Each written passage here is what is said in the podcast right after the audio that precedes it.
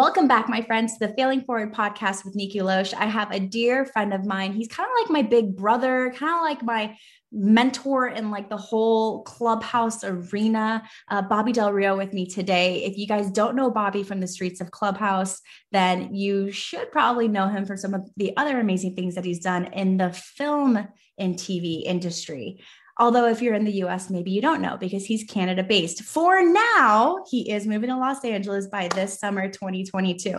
Bobby Del Rio has a 20 plus year career in the film and television industry. Let that settle for a second. 20 plus years in film and TV. This is not just a guy that just showed up yesterday trying to get his gig, but he's been well established in it for a long period of time. He actually, fun fact, secured a distribution deal for the market during the pandemic. I'm just going to pause there for a second. During the pandemic, secured a distribution deal, which is super hard to do if you guys don't know about film and TV. Um, and it's a feature film that he wrote and he directed. It's currently available on Amazon Prime, both in the US and in the UK. So definitely go check that out. And you might see him in his newest role as Tommy in several episodes of Polly is the New Monogamy, created by Kat Hostick. So a lot of cool things that Bobby's doing. Definitely a rising star in the film and TV industry. Another fun fact he became super, super, super famous nationally in Canada when he secured a deal with a Hollywood producer through the social audio app Clubhouse. I think that's pretty cool. Bobby, am I am I saying that all correctly? Fill me in if I'm wrong. Um, yeah, for the most part. I mean, it, you really did your research. I was like, oh man, Nikki's on the case here. Jeez, wow, wow. It's a great bio. I appreciate you. It's funny because we don't. It's like we don't really know each other in, in this sort of like strict professional way. So, but I was like, man, like you're like Oprah right now. That's pretty good. Well, you know, I'm, I'm trying to just be more like you, Bobby. You are one of the top social audio influencers on Clubhouse. I feel like any room that you pop or any squad that you join, you guys just have 400 plus people listening to you from nine o'clock in the morning until 5 p.m. in the afternoon on Saturdays. You and Carmelia and Emily and the mama moderator. I mean, you guys are just like amazing. How do you do it? Um, well, okay. I think here's what I think. I think the people who are the most ambitious on the app, we always find each other. Um, and I think that, to be honest, like I've connected um, to, I don't know, most of the top mods on Clubhouse um, organically by accident, not necessarily strategically. There's been a couple people it's like, oh, I'd like to get to know that person more, but um, I just think like find like us, like how do we connect? I don't know. I think we're both just super ambitious. You know, we have the same kind of vibe, the same energy, so it's natural. And I think the people who try and force um, who their people are, it just comes off the wrong way. That's why you see a lot of people kind of ass kissing, and can, I can't really swear, right? So I'll try to feel like there's a lot of mamas. You're, you're totally good. I mean, I've definitely dropped a couple of uh yeah. Explicit lines sometimes accidentally so it's all good. I'll be on my i'll be on my best behavior uh, I, with you. I, I have a potty mouth. Uh, but i will say um, the people who force the connections with other people on clubhouse uh, you could tell it comes off as awkward. And for me i'm incredibly uh, sort of ambitious and accomplished. So that's those are the people that i naturally align with on clubhouse I love it. When did you join Clubhouse? How long have you been on that app? Uh, February 2nd of last year. Wow. So not even a year. And you have a following of where are you at now? 30,000? Uh, not, no, not yet. I'm at 24,500 followers that is amazing. And this is global because you have people from italy because you have your your famous room italians in hollywood that you pop. You have people from all over obviously the us the uk and canada because that's where you're geolocated. But it's uh-huh. really really cool to see the authenticity of the relationships and the connections that you built both on the app and off the app. Because i know when you and i connected we kind of crossed paths a few times through your social media room on saturdays. Um, there's a really funny story about uh, a famous opportunity for me to speak on stage in June when I was driving through the hills of Sedona with no service. Right. And that was like our first real meeting. Um, but then we kind of like reconnected through Breakfast of Champions. And that's where we started our relationship. And we took it from there to Instagram and from Instagram we've had some phone calls and it's been really really cool to to get to know you and I think a lot of people they see Bobby like the insta famous clubhouse famous guy but they don't really mm-hmm. know your story about how you got to where you are today they see you being highly successful with a very very long career in film and industry but they don't know your day one and that's really what i want to dive in today because our audience is really about how do we get to this level of success, whether it's in relationships, it's in our careers, it's in just being a good human being in the freaking world, right? But they don't know the failures that we endure along the way and the challenges and the trials and the tribulations that we have to overcome and learn from to get to where we are today. And that's what I want to highlight about your story. You ready for that ride? I uh, I as ready as I'll ever be. As ready, you know, it's. I mean, look, it's a lot to be honest. Like I've gone through a lot, and um, but i am very comfortable with you. So let's you know, let's, let's share. Let's peel back the layers of the onion. So yeah. going back to day one, people see you right now in film and industry. How did you get started in that? How did you know that was your calling? Because I don't even think you went to school for that. Did you? Um. Okay, so I didn't go to school for film. Um, I did go to school for acting.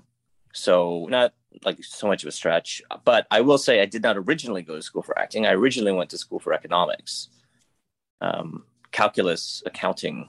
Like I, I was going to be a finance guy. You're a math nerd. Just say it. I'm a math. No, I'm a dork. Yeah. I'm a, a really big dork. My my my brag my braggy mark was grade 12 math where I got 98%. Wow. That's incredible. Now, was this calculus already, or were you doing calculus in 10th grade? Like, where were you at? So this is can this is Canada, and this was also the 90s. So I think it was a lot of. Um, Don't give away out- your age, Bobby. Come on now. Oh, uh, you know when I I was born, when I was just born. Um, yeah. So so in Canada, we actually we have like at that time anyway, we had four years, nine, 10, 11, 12, and then another another year called OAC, which is basically to prep you to go to college and university. So that's pretty cool. I think a, a fascinating thing that I learned about Canadians, um, all my neighbors here are all NHL or just retired NHL. So they're all from Canada. And they told me about how their kids that are coming up in the hockey world specifically, they leave home at like 16 years old to go and be a billet at someone else's home or place um, while they're trying to come up as a professional hockey player. Is that customary in Canada, just in general, with like careers and professions, or is that just hockey? No, I mean that's. I mean, look, Canada pumps out um, arguably the best hockey players in the world, right? Especially, you know, we have one tenth uh, of the population of the United States. So I think it, it what it more speaks to is is hockey is really a religion in Canada. So people will, I, I don't know, do anything they can to give their children the, the best chance to succeed in the realm of hockey. Uh, but that's not that's not like a common Canadian practice outside of hockey. Not not really. Okay, I wasn't sure if that was just like in Canada, we're just going to ship our kids out at 16 years old, really successful as in acting and film and all that. Because I've I've really learned a lot about the hockey mm-hmm. industry, a lot just from my my next door neighbors, and it's been fascinating, fascinating to see how kids are leaving home at 16 and they're going to go live in the states with another family and they're going to go through that whole professional hockey career to get into the NHL and yeah it's pretty I feel like your world is really fascinating you know like the sort of like private life of professional athletes like you're really inculcated into that culture. Yeah it's pretty cool. You know when I met my husband um back in the day he was playing for the Milwaukee Brewers at the time. And it was kind of weird because when we first met, like he had this tattoo like on his forearm of like a baseball with like a flame. And I immediately knew he was an athlete. And I was like, yeah, no, I, I have a strict no athlete policy. Like we are not gonna talk, but um he has a great gift of gab and we hit it off. And fast forward, we're married, we have children, like it's all good. But I remember when I first started to meet his friends, I was like, oh, these these guys aren't really that they're not like bad guys like I thought. I thought like all athletes were like sleazy and like super cocky and just, you know, I had my opinion on them. But mm. I've met all of his friends and they're all like super cool, genuine human beings that just worked their butts off becoming an expert in their craft, whether it was throwing a baseball or hitting a baseball or playing hockey, or we have a lot of PGA golf tour players now that I've met who are like so incredibly disciplined. And it's just cool to see like they're real human beings that just found at an early age what they loved and what they were willing to commit themselves to 150% and hmm. becoming mm. the best, not just at their craft, but the best at being the best version of themselves. Because it's not just a physical thing when you're an athlete, it's so much more mental than people give it credit. Like you have to work on your mindset, you have to work on overcoming your self limiting thoughts and beliefs. You know, when Kyle would get on there in the third inning and he would have three balls and two strikes and this hitter's like about to swing one off of him with bases loaded he had to like really get out of his way of thinking oh my gosh the worst case scenario might happen right now and he had to like trick himself to thinking i am a badass this next pitch is going to be you know down and out to the corner whatever it is that he says i really don't understand baseball i'm not going to lie but wow. like his mentality was i am so capable of getting this guy out. I'm not worried that the bases are loaded behind me. I'm not worried that I have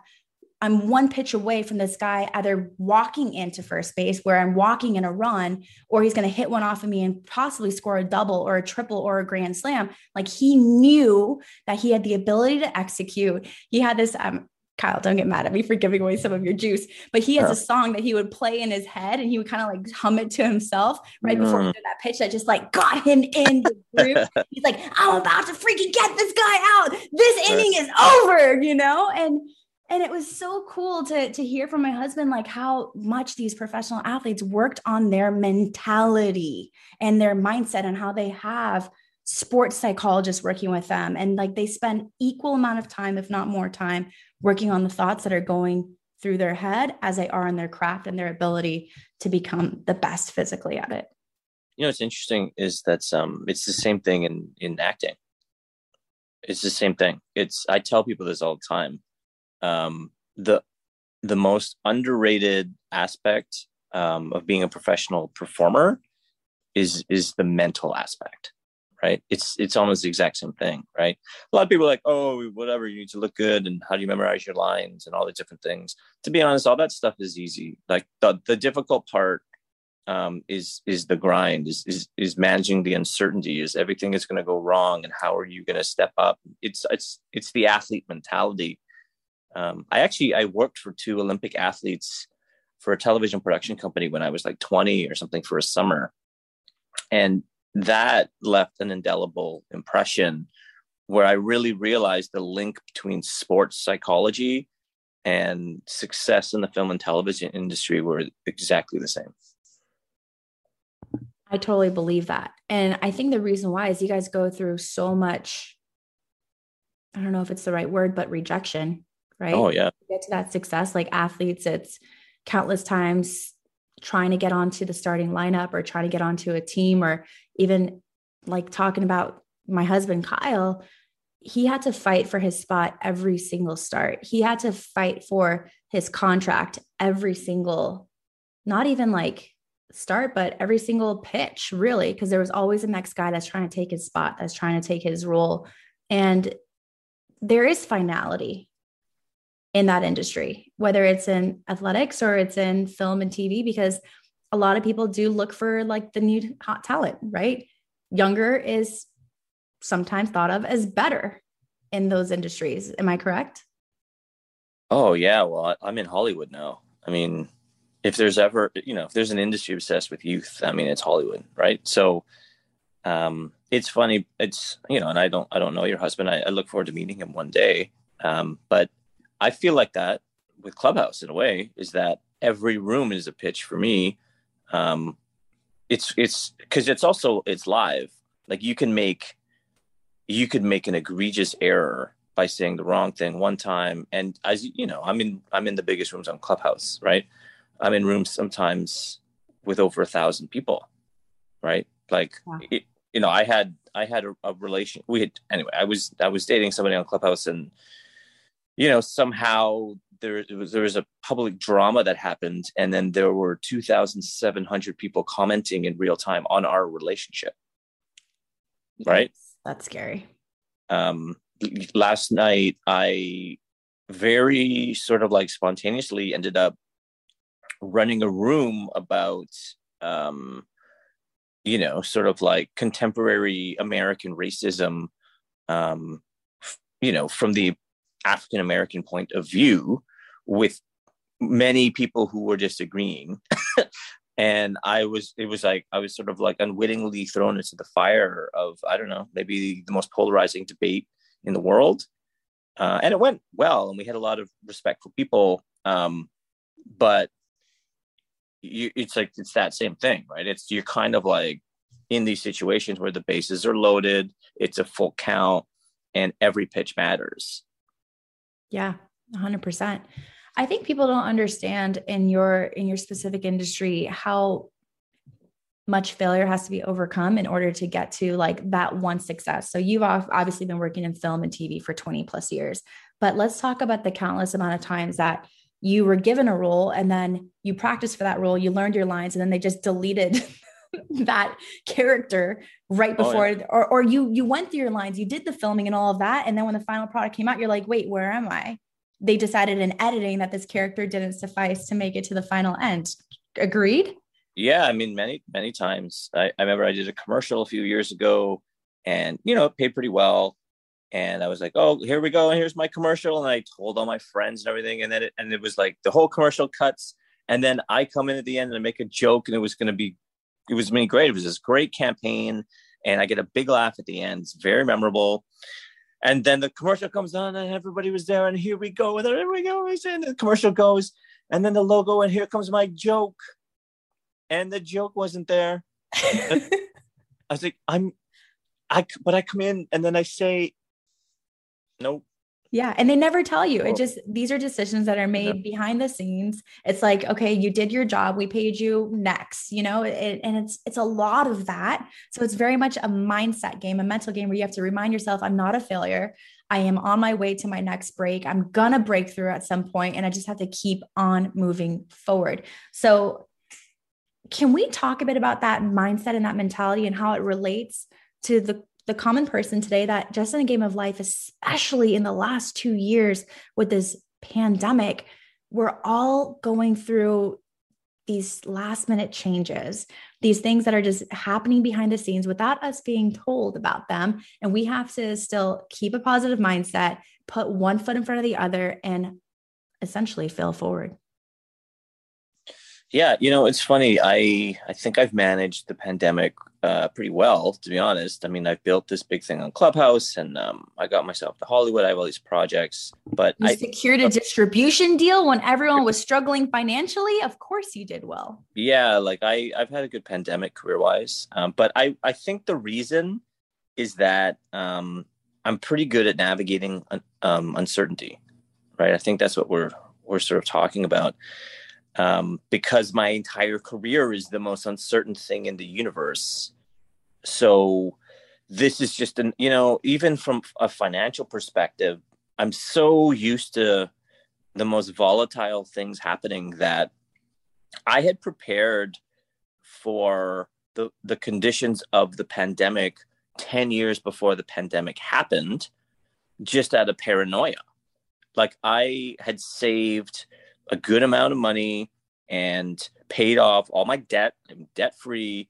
Um, just in case something happened where I wouldn't be able to have any income for two years. And if that happened, I would be fine. And then the pandemic hit.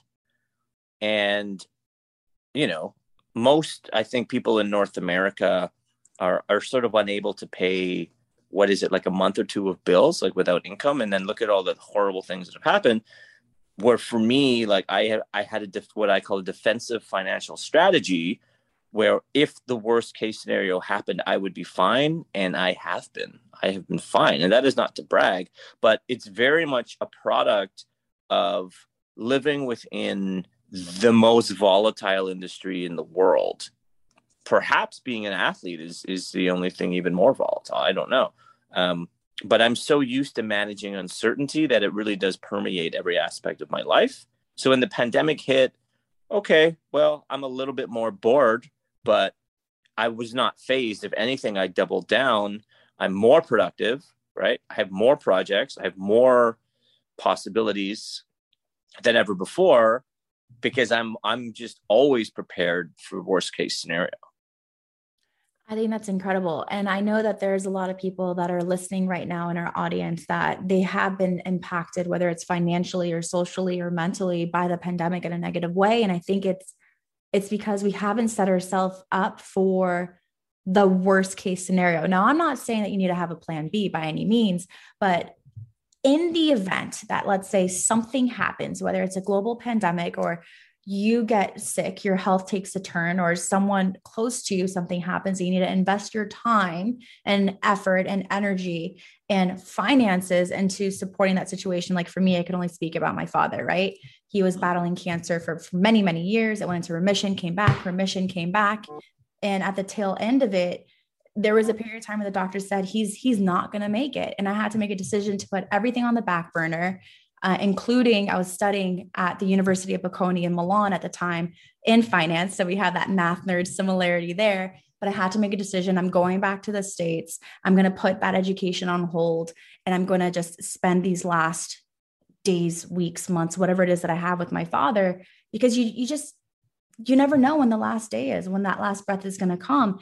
But the issue is a lot of us don't plan for the when, right? And I think one of the best financial advices that I was given when I was younger in my early 20s by a mentor of mine was number one, have a minimum of six months, right, of savings put away in the bank like take all of your expenses today if that comes out to $4000 a month multiply that by six you need 24 grand stay saved and stockpiled away just in case something happens. You can at least have six months where you know you can make ends meet. You don't have to have the stress about your finances and you can try to get your feet underneath you. Maybe that number needs to be more like nine months or 12 months or whatever but minimum six months is what was recommended. The second thing is he told me to open up an account that I would not have access to and just put $5,000 in there as an emergency fund. So if anything happened to me medically, and let's just say I needed to have a last minute 911 surgery, I wouldn't have to worry about can I afford to have the surgery that could potentially save my life because I know I have access to this $5,000 emergency fund sitting there. So I think those two things have definitely helped me overcome a lot of times in my life that I've had to pivot, whether it was when I stopped my sales and marketing company and I started to get more into the fitness realm or going through the pandemic, not being able to teach classes at gyms anymore or live in person. I knew I'd be okay because I had that stockpile. Would you agree that's a good strategy for people? That's exactly what I do. That's exactly. Yeah. I love it. So, in managing uncertainty, let's talk about how we can manage uncertainty, not just in our careers, but in finding the balance between having a successful career and managing successful relationships. Oh, God. Well, this is where the podcast ended. So thank you. It's been a good time. this, this is where the juicy stuff comes in, you guys. So go ahead and push pl- push the pause button, go grab your cup of coffee or your glass of wine, sit down and grab your notebooks because this is really right. the meat. This is the heart of the convo. Right. right. Now you can press record now, right? Because I guess the podcast just started. You got it. Uh, okay. Well, I'll, look, I'll be very honest. I'm not going to say people's names, but I'm going to be very open and honest as uh, as I always am. Um, I struggle with this. I struggle with this deeply. I I will say that I can very clearly um, identify sort of like the greatest accomplishments of my career over time. And I pair them with the worst personal failures of my life all the time. And I don't know why that is. Like, I don't know if that's me reframing the narrative or something but i it's so pronounced that now it's almost a joke to me because it's like inextricably bound to one another right? It's sort of like professional success personal failure professional success personal failure constantly. So even this this sort of rise to social media fame or w- whatever this sort of a clubhouse thing obviously from a professional standpoint um, it's been incredible, right? There's a there's a billion amazing things that have come out of it, right? um, at the same time, it's been one of the most difficult uh, personal years of my entire life. Right, uh, I had many, many sort of disastrous things happen. Um, to the point where it's like something amazing would happen to me on Clubhouse, or I'd get some great interview or some, you know, like I got my agent in Hollywood and all all these things, right? And and people would be interviewing me or something, and I would I was supposed to be elated, and yet my heart is sort of secretly broken in the background, um, just constantly to the point where I, I literally associate one with the other. So I'm hoping that does change over time. And I do wonder, am I, am I doing that? Like, is this like a subconscious thing where I, I'm torpedoing something? I really don't know, but it's definitely like, it's, it's difficult. It's very difficult to find that balance for me. So I'm going to go ahead and, and chime in here and let you know that it's not just something that you're doing. This is something that I have seen across the board with the number of people that I've worked with, not only in my health coaching business, but as a former executive. Like I ran a highly successful direct sales and marketing company. I had 47 offices all over the country. We had over 400 reps that were were running our our pro, our programs and I work with the other high level executives that were managing huge organizations. And my mentor, who had, I mean, he had branches all over the world. And I saw that same correlation of high success in business equated to low success in relationships because their time, right, was being invested into um, business strategy or goal setting or goal achievement, constantly traveling on the road, and something got left behind. And oftentimes it was those relationships. that didn't get that quality time. They didn't get that attention. So mm-hmm. now when I'm working with executives on holistic health, they come to me, they're like, Hey, I need help with fitness and nutrition and looking and feeling my best. And I'm like, okay, great. Let's take a look at the entire picture. Let's look at your social life. And if you were to rate that on a scale of one to 10, what would you give it? And the majority of them would give it anywhere from a two to a four, mm. was like the maximum and this is people that would equate their business life to like an eight plus, right? Eight, nine, 10. I mean, no one really ever said 10 because there was always room for improvement. But these were highly successful seven, eight, and nine figure earners that were telling me that they were struggling in their social life. They were majorly struggling with their health, wellness, and fitness. That's where they brought me in as a coach and mentor. But they were highly successful in business. And it all just comes to finding a way to to win in all those departments and not just getting completely focused on just one thing. That's not to say that you shouldn't continue to be successful and you shouldn't operate your business at an eight out of 10 or a nine out of 10, but there's a way to lace in the social life and there's a way to lace in health and fitness that will still fit into your current lifestyle, achieving great success in business, but will just help you elevate across the board as a human being. So the only thing I will add to this is I, in terms of social versus uh, business life, same. That's my story as well. I will say health and fitness. I'm also at a really, really high level. Um, it's it's a very important priority to me. Great shape, um, very healthy, all those things. Um, and when it comes to a personal relationship, like a romantic relationship, I'm always aware of making time. Like, I, like it's not it's not something that I take lightly, but it's also like since I got divorced, so I got divorced. Oh my god, here we go. Um, like six years ago, I have I don't know something. There's a definitely like a negative pattern that has emerged that was not um, present before, right? Like I don't know if it's like the kind of women that I have dated or my approach to dating or like something something fundamentally shifted in me um, after I got divorced, where I haven't had like a healthy um, relationship since not like not and again I don't want to throw anybody under the bus or anything, but it's not because I, I don't necessarily blame them, right? But definitely the relationships I had before I got married were pretty normal. And the relationships that I've had after I got divorced have been um, troubling. Would you say that there's an underlying sense of fear from your standpoint that maybe this relationship is going to fail as well? 100%.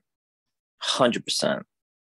Um, look, maybe it's maybe it's that simple, but it's it's also like I don't know, even the women that I'm attracted to, it's different, right? It's um I if anything, I actually try way harder, which maybe is a product of that that fear as well. But then it's like I try too hard or like I don't know, and then I like, oh, maybe I'll be the casual hang back. Like it's like I'm just a very like I don't know what you're very cerebral about it. You're like really right. thinking about every move. You're very intentional. And I know there's a lot of our listeners because I've had people reach out to me directly through direct messaging on Instagram or in an email saying that they're failing considerably in their relationships. And how did I find love? And how did I settle down? And how did Kyle and I make it work when we were long distance and he was playing in the MLB and I was running my business in Los Angeles? And, you know, a, a common thread that I see for many people that have failed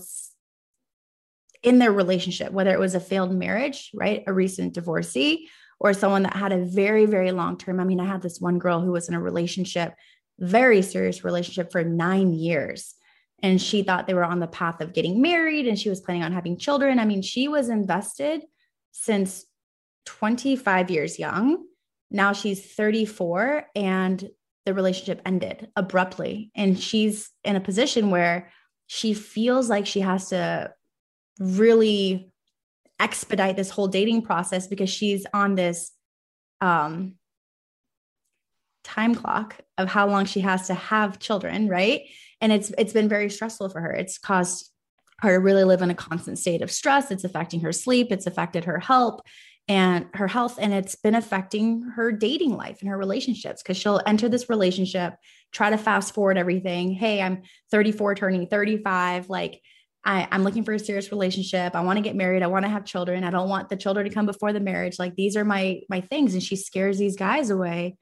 Um, but it's really coming from a place of her operating from a state of fear that, hey, this, this, this clock, right, that us women have and how long we actually like our reproductive years, right?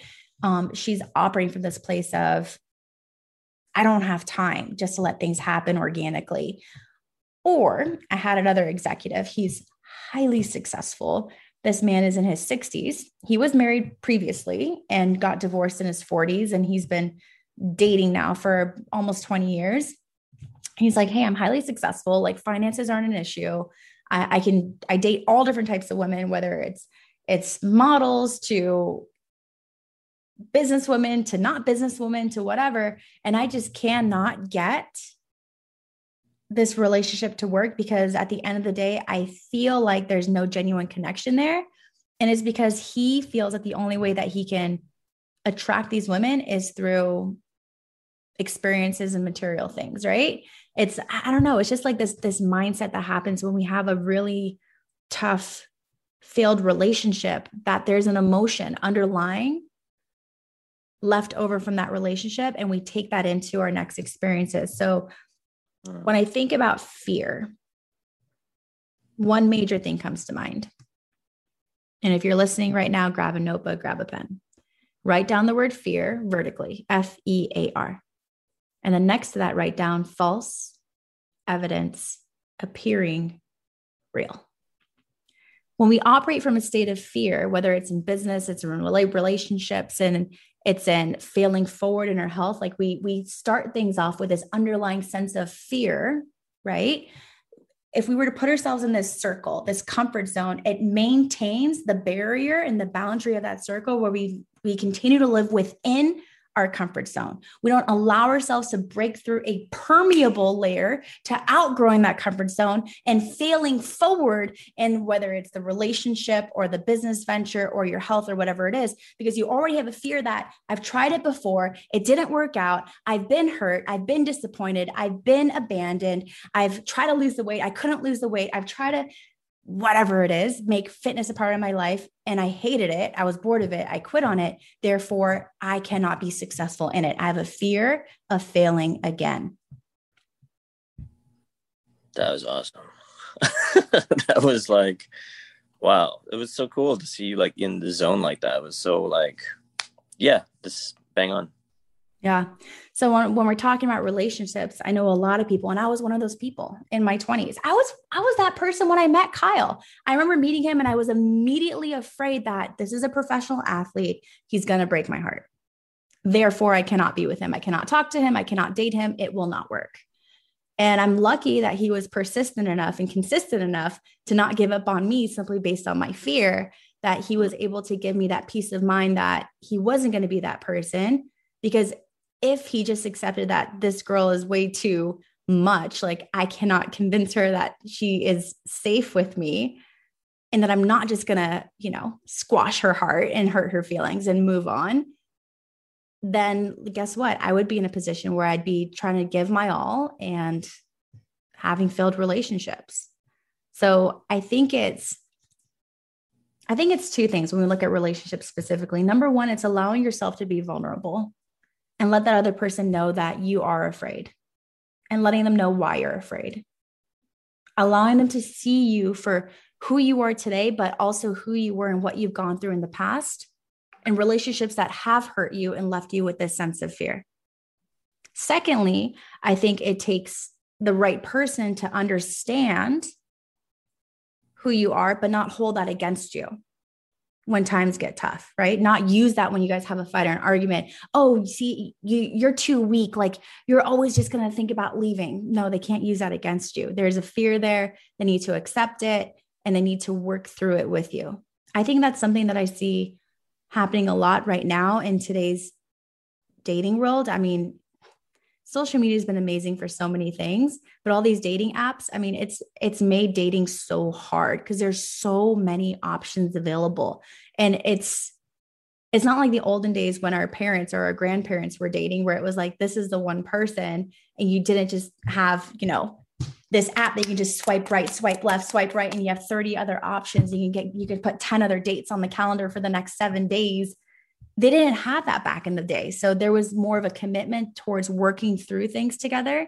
And there was this understanding that I need to really try to get to know my partner on a deep emotional level so that A, I can understand them better and know the things that I'm going to say and do that are going to propel them forward and feeling this love and affinity towards me. And also the things that if I said them or I did them are going to hurt them and make them retract back into that comfort zone. Does that make sense?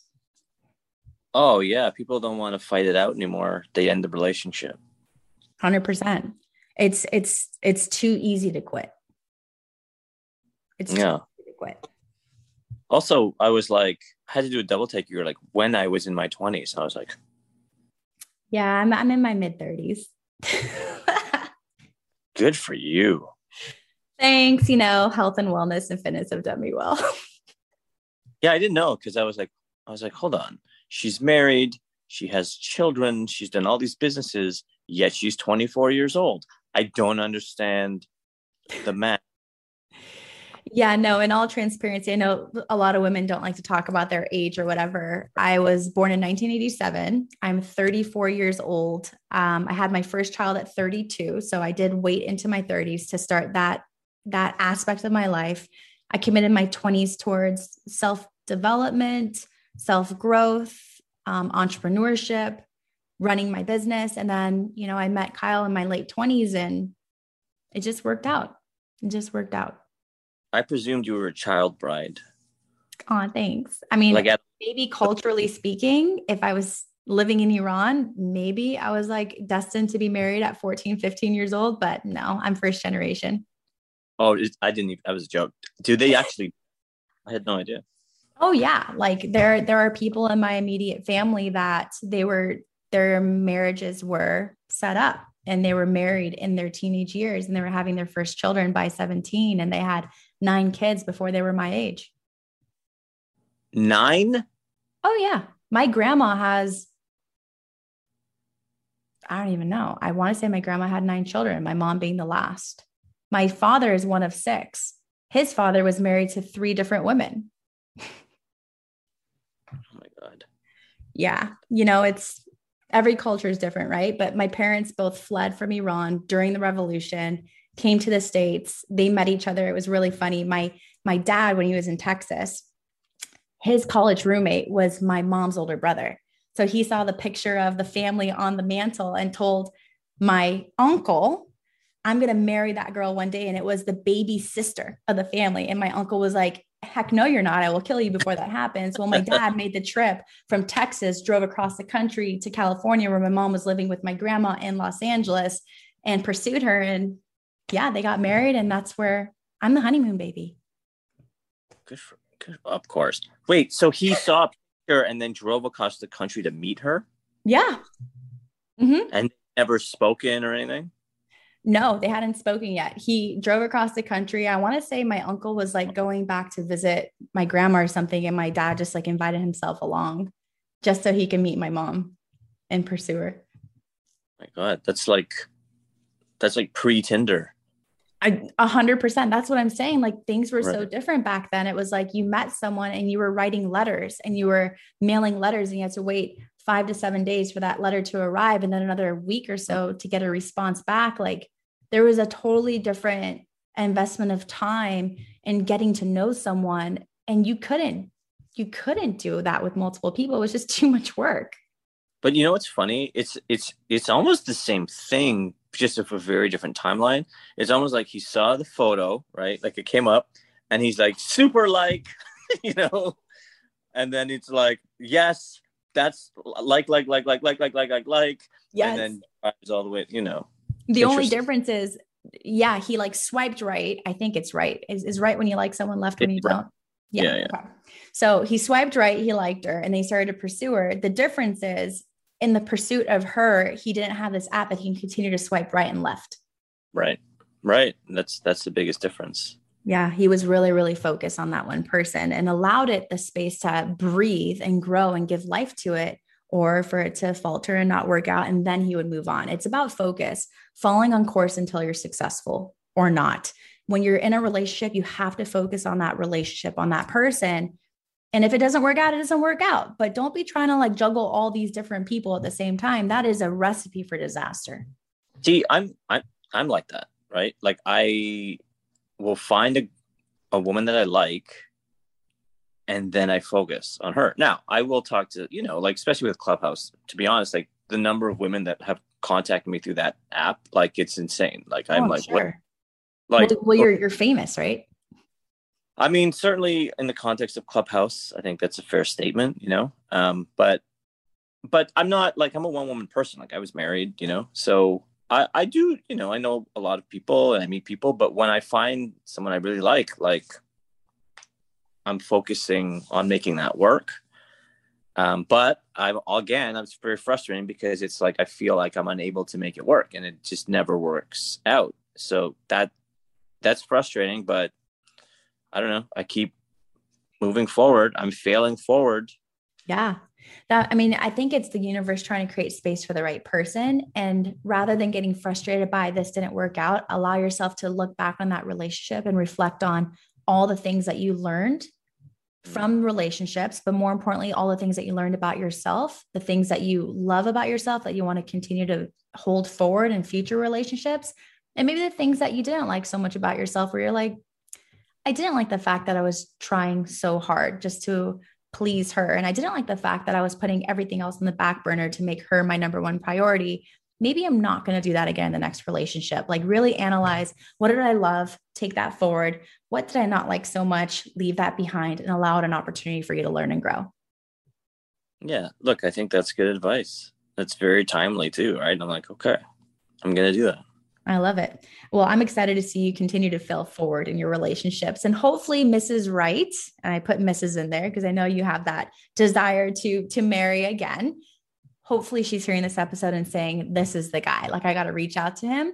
Or you just know that yeah, you're getting closer and closer to her. Remember, just like in acting, just like in film, just like in sales, just like in marketing, just like in life, every single no is preparing you for that yes. Every single no is getting you closer to that yes. So don't give up. Just keep keep taking that next step. So here's the lesson, ladies. If you're listening or watching this podcast, whatever you're doing, and and just like uh, in Niku's family, you see my photo and you feel the need to drive to Canada to meet me do it. Yes. Or you can find him on Clubhouse at Bobby Del Rio. You can find him on Instagram, hashtag Bobman. There's many places that you can find him. He is Insta famous. So if you have a hard time getting a hold of him, just send me a DM on Niku Loesch or send me an email at support at nikuloesch.com. I will help connect you too. I'll be the matchmaker. No problem. Oh, that's cute you know, I try, I try. So, okay, we were talking about uncertainty, managing and navigating uncertainty in business during pandemic, also in our careers. We talked a lot about your start in film. I really want to know how you found your calling because there's a lot of mm-hmm. people that are listening that they're failing forward in life in general and they're still at a place whether it's in their 20s, 30s, 40s, 50s or 60s where they haven't found that thing that gives them purpose drive and desire to wake up in the morning and get going for the day. How did you find your calling so quickly? So this story I, I know very precisely, right? Um, so I was at the University of Toronto um, doing commerce prerequisites. I was doing economics, accounting, calculus, all these things, and I was very unhappy. Right? I I actually was so unhappy I stopped attending my classes. So I would skip months of school at a time what was so interesting is at the same time I had been cast, um, and I remember precisely it was a, it was a sketch comedy show, and I was a first year student, and I became the star of the show, right?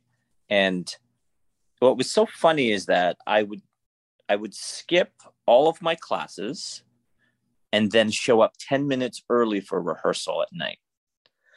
And I went, wait, so it's not that I'm incapable of of honoring commitments it's I'm unwilling. And but for this show, um, actually, it's funny because it was called The Bob Goes to Hollywood. It was called The Bob, which was just every year was The Bob, The Bob, based on this guy named Bob from 75 years before. And it's so funny. Like, actually, I think the back- universe was speaking to you back then when you were in right? school. The Bob, which is you, Bobby Del Rio, yeah. goes to Hollywood. I mean, signs wow. are all around us if we just pay attention. You were manifested. Isn't that great? I, you know, it's funny. I've never said that before out loud. I was like, oh, right. That show was called The Bob Goes to Hollywood. And that was the show that made me realize, oh, this is what I want to do. It's this. And I, because I'd been the star of drama club, I'd been played since I was six years old. I always loved it so much. I had such passion for it. And then I remember I was having the difficult conversation with my parents where I was going to let them know, look, I'm not going to, I'm not going to do economics and finance anymore. Like I'm, I want to be an actor. And I remember I told my mother and I braced myself. I was like, I need to, I need to go to this theater program. And she's like, oh, I thought that's what you were going to do originally. Thanks for telling me.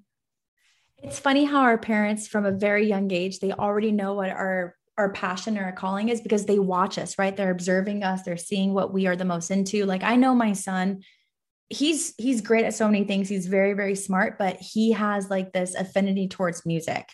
If music plays, he's singing, he's dancing, he's hopping on the piano trying to find the tunes. He's 2 years old. So I know like down the road maybe if he gets lost a little bit in life at 20 or 30, I know he's always going to come back to music in some way shape or form. So it wouldn't surprise me if let's just say he was trying to become a professional athlete like his dad and maybe that doesn't work out. Maybe he gets into pro ball maybe he doesn't. Maybe moves up the minor leagues maybe he doesn't. Maybe he plays in the major leagues gets injured and then his career's over at 24 years young.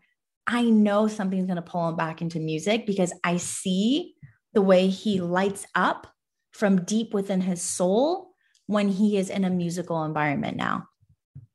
So it doesn't surprise me that your mom knew that already you're a good mom. I can tell. Like just the way that you you're so precise um, with your parenting. It's it's really inspiring. I appreciate that. It is a constant work in process and a lot of failing forward. And I'm working right now on not yelling when he drives me crazy because I know that's not good parenting. But two year old tantrums, they're a real thing. And my mamas that are listening, you know, if you guys want to send me an email and let me know how not to yell, because like I know you're supposed to have like a stern voice, like, Kai, no, don't touch that. But I don't know how to have a stern voice without elevating my volume. So if you guys want to help me out with that, send me an email, support at nikuloesch.com or follow me on Instagram at nikuloesch and send me a DM there. My mailbox is open and I would love some guidance and direction on not yelling.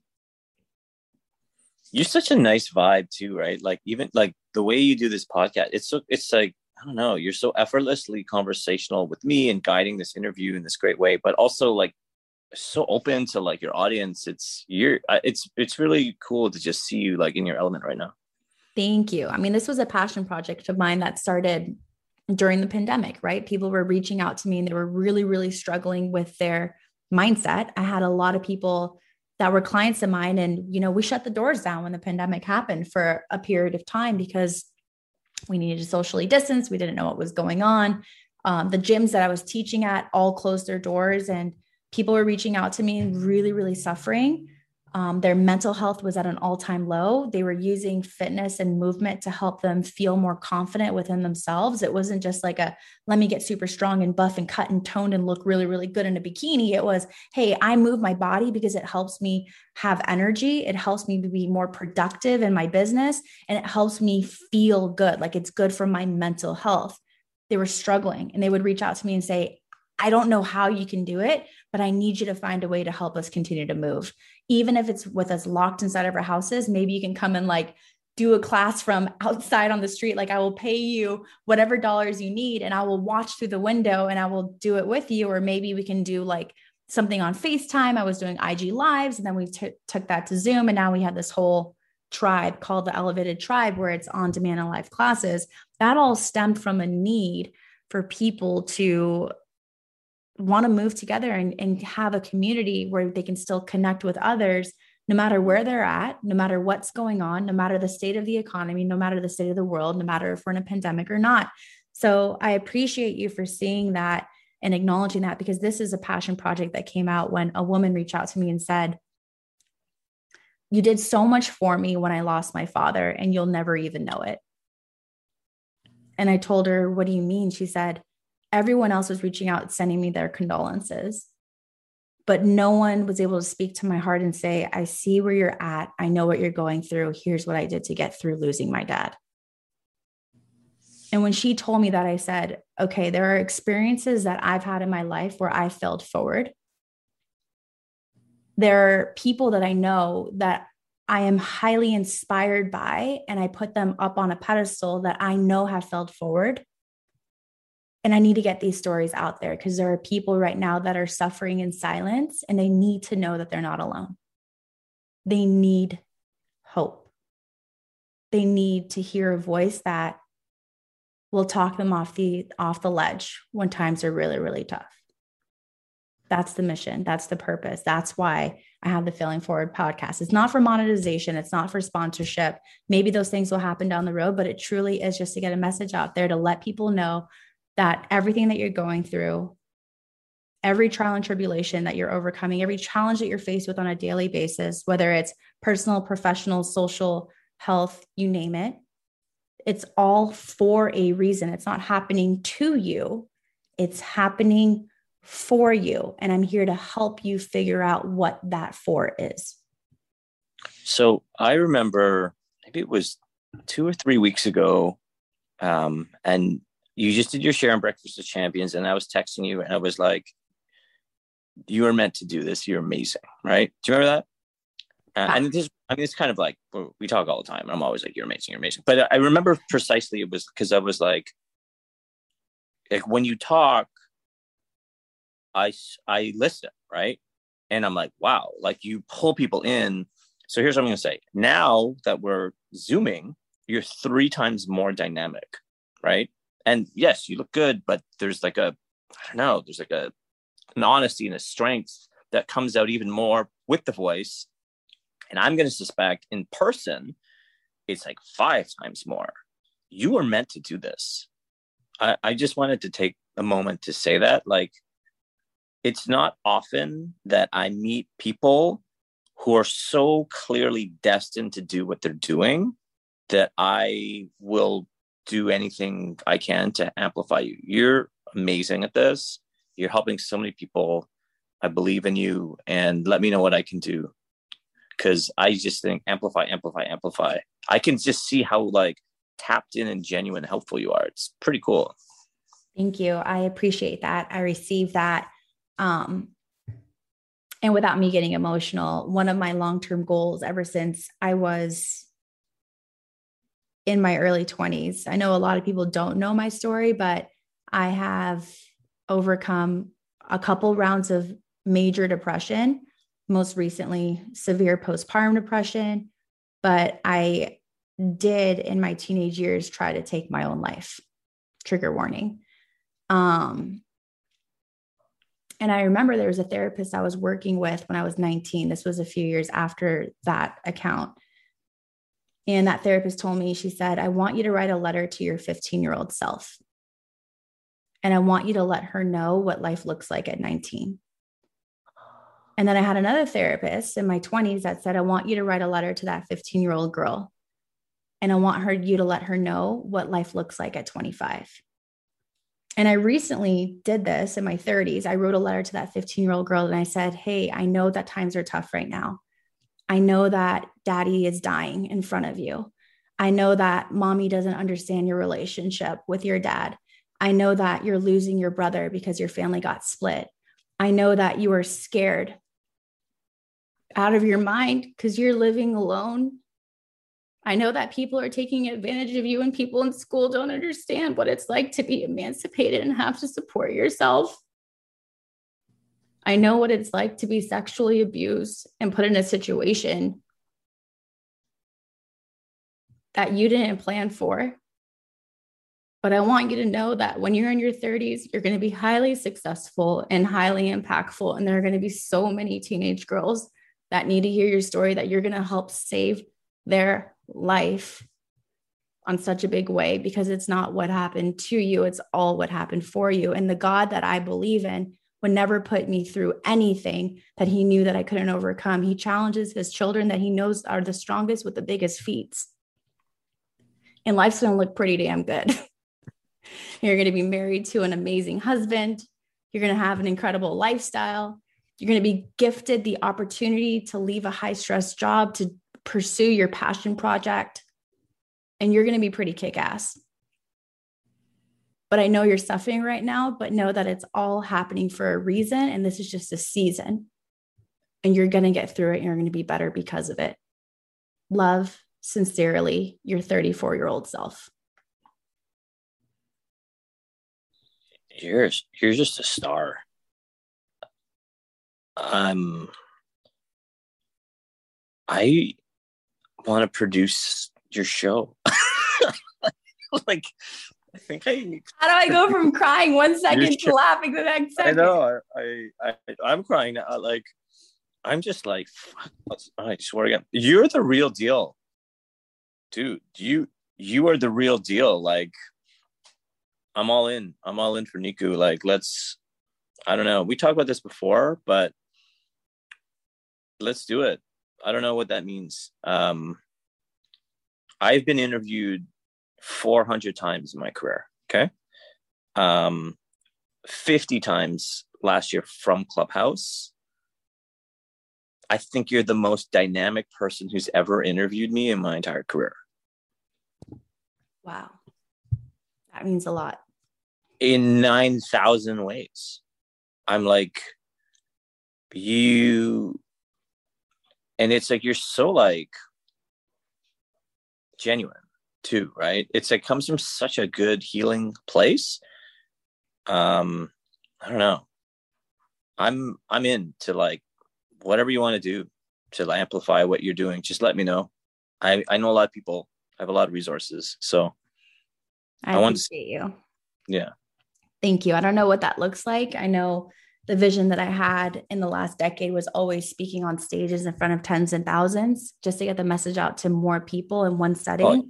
Just because I know like it's hard, right? As a wife and as a mother and having all the businesses that I have, like I can't be everywhere. So if I could be in one place with as many people as possible, that's been the vision. But maybe there's a better way. Maybe there's another way that I haven't even thought of. And I totally receive that and I'm open to collaborating and again, you know my mission, you know my heart. It's it is about creating positive impact and it's about shifting the energy and the vibration and the frequency in this world to that of hope, to that of faith, and to that of love, and to know that everything is an opportunity to learn and to fail forward. Every time I talk to you, I feel better about myself. And I have an amazing life. But you, and I feel like you probably do this for everyone. You, there's just like a, I don't know, there's like a power and a passion that merge with you that I don't know if I've ever seen. Certainly infrequently. It's un, it's uncommon. You have an uncommon collection of gifts that are all clicking at the same time. I don't I didn't know you before Clubhouse, but your time is right now. I'm just saying I'm all in and I I'm I have over 20 years in the business. I know a lot and I believe in you and I'm going to help you and we're going to work together. Um and if you're listening to this podcast and you're one of Nikki's very beautiful female audience members and you feel the need to drive to Canada, do it. It's worth it. I'll pay for your Uber. I love it. Hashtag Bob Man. You guys do me a favor. Go and give our amazing guest a follow on Instagram, on Clubhouse. Um, please support him in his new venture as Tommy and Polly is a new monogamy, uh, which is going to be airing. Where do we see that? Where is it coming out, Bob? Um, we don't know yet. So, um, so my friend Kat Hostick, she wrote the role for me. I play her best friend. Um, I know that she's been approached by you know some broadcasters and distributors so she's in conversation. Um, it's a short form uh, sex comedy but i i just think it's going to be a massive hit because the cast is amazing. The writing's amazing Kat's amazing she directed like it's i i'm very very excited. Um, i think the easiest thing to do is just to like go to my socials. Um, there's a marketing campaign that's starting now so there's images for me and clips and stuff so i'm starting to upload as they come out. Um, but yeah, we don't have a firm like release date or venue, but I do know it's going to be a, a, massive success. Uh, not because of me. Um, I'm told that my work is excellent in the show, but I just think everyone's work is excellent, and I can't wait for people to see it. I'm excited to see it. it. already sounds like really, really funny and hysterical. And I just, I got to see you behind the scenes. Another place that you guys can actually support Bobby is go to Amazon Prime and check out his film, The Market, that he wrote and directed. Um, it's available in the US and the UK. And then just do me a favor, you guys, check out the links that we're going to drop them below in the show notes. Give him a follow on social. This is a guy that he is genuinely one of the most amazing human beings that I know he has a true passion for helping people find their calling, but and also allowing people to be heard and amplifying their voice. So, Bobby, I appreciate you. Thank you so much for joining us on the Failing Forward podcast. Thank you for being vulnerable and sharing your your struggles and the trials and tribulations between that balance of personal and professional. Thank you for elevating us and giving us some of the tips on how you've become so successful. We truly appreciate you. So much love, so much respect for you, and I cannot wait for all of us to meet in real life. Oh, thanks for having me. And I, I just, I just think this is the first of, I don't know, many, I don't know what it is, interviews, collaborations with us. Like I, I just, I really do see you as a star in, in the most responsible way, right? There's people who chase it. I don't think you chase it. I think you are it. And I, because you've never asked me for anything. But I'm like, no, you're a star. Let's go. It's so obvious to me. And I, you know, like I worked with Drake a year before he got world famous. You know, it was obvious. Like I'm very, very good. That's probably my best skill in business in the film and television industry is I'm able to identify the next generation of stars. And um, you have it if you want it. I'll tell you that right now. Thank you. I appreciate you. I accept that.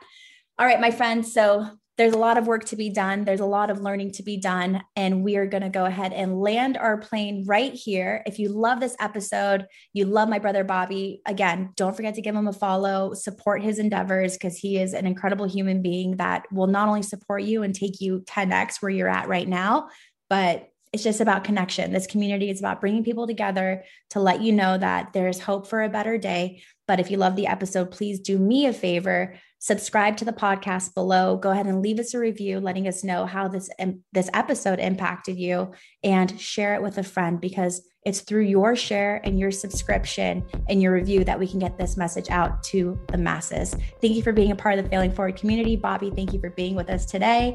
Until next time, my friends.